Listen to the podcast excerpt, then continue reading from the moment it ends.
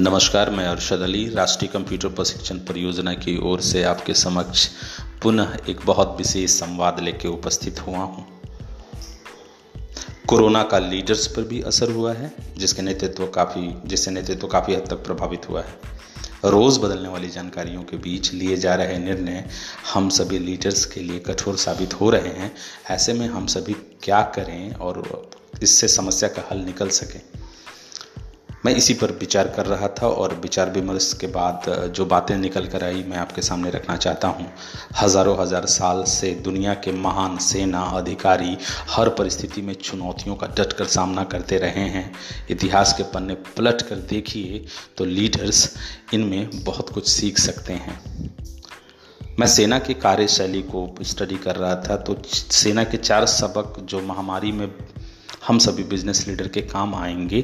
मैं आपके समक्ष राष्ट्रीय कंप्यूटर प्रशिक्षण परियोजना के प्लेटफॉर्म से रखना चाहूँगा।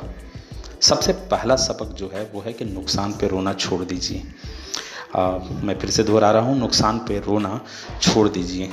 सेना में सिखाए जाने वाला पहला सबक हम सभी लीडर के लिए बेहद महत्वपूर्ण माना जा सकता है। सेना में सिखाए जाने वाला पहला सबक यह होता है कि सबसे पहले तो जो हो चुके नुकसान पर रोना छोड़ दें। नुकसान पर लगातार विचार कर, समय नष्ट करने से बचना चाहिए। 1812 में नेपोलियन द्वारा रूस को हराए जाने के बाद मशहूर फ़ील्ड मार्शल मिखेल कुतजोब को यह अच्छी तरह मालूम था कि नेपोलियन के साथ पूरी तैयारी और मजबूती से लड़ाई लड़ने के लिए उन्हें कोई एक रणनीति अपनाते हुए मास्को छोड़ना होगा। उन्होंने बिल्कुल ऐसा ही किया और कामयाब भी हुए। पहला सबक, सेना की तरफ़ से जो इतिहास में दर्ज है कि नुकसान पे रोना छोड़ दीजिए, आगामी रणनीति के तहत आगे चलिए। दूसरा सबक जो मैं समझ पाया, वो ये है कि स्वयं भी मैदान में उतरे। सेना के महान और बहादुर अधिकारी हुए होते हैं जो स्वयं भी मैदान में उतरकर अपने सैनिकों के साथ कंधे से कंधा मिलाकर लड़ाई लड़ते हैं। जैसा कि दूसरे प्यूनिक युद्ध में हैनिबल ने किया था। वेलिंगटन, के इस शासक ने यह टिप्पणी भी की थी कि युद्ध के मैदान में अकेले नेपोलियन की उपस्थिति ही चालीस हज़ार सैनिकों के बराबर लग रही थी। कठिन परिस्थितियों के दौर या चुनौतीपूर्ण माहौल में डरने और घबराने के बजाय हम सभी लीडर को अपनी टीम के साथ मजबूती से खड़ा रहना चाहिए, जिससे टीम का मनोबल और आत्मविश्वास बढ़ सके। दूसरा सबक, स्वयं भी मैदान में उतरे। तीसरा सबक जो सैनिकों ने हमें सिखाया है, इतिहास के पन्नों में ये दर्ज है, मैंने निर्णय मैंने स्टडी करके इन बातों को निकाला कि नियमित संवाद बनाए रखें। युद्ध में हिस्सा लेने वाले लीडर्स को यह बात अच्छी तरह पता होती है कि संवाद बनाए रखना कैसे और क्यों ज़रूरी है। वे जानते हैं, लगातार बात करने से उनके लोगों की हिम्मत बंधती है। दूसरे विश्व युद्ध के संवाददाता एडवर्ड आर. मरो ने लंदन के एक से एक रिपोर्ट जारी करके बताया कि चर्चिल ने अंग्रेज़ी भाषा को भी युद्ध के मैदान तक पहुँचा दिया है। नेपोलियन भी हर दिन अपने सैनिकों के लिए कोई न कोई छोटा बड़ा प्रेरणात्मक संदेश ज़रूर भेजा करता था। इस तरह वो उनकी हिम्मत और आत्मविश्वास को बढ़ाता था। इससे सैनिकों का मनोबल भी बहुत बढ़ता था। तीसरा जो लेसन है वो ये है, नियमित संवाद बनाए रखें। और चौथा संदेश जो है, जो सबक है वो हम लीडर्स के लिए वो है, आराम करने का, आराम करने का समय दें। सैन्य अधिकारी अपने लिए ज़्यादा समय नहीं निकाल पाते हैं, लेकिन मैदान में युद्ध लड़ने वाले सैनिकों को भोजन के साथ आराम भी चाहिए और साथ ही थोड़ा मनोरंजन भी चाहिए।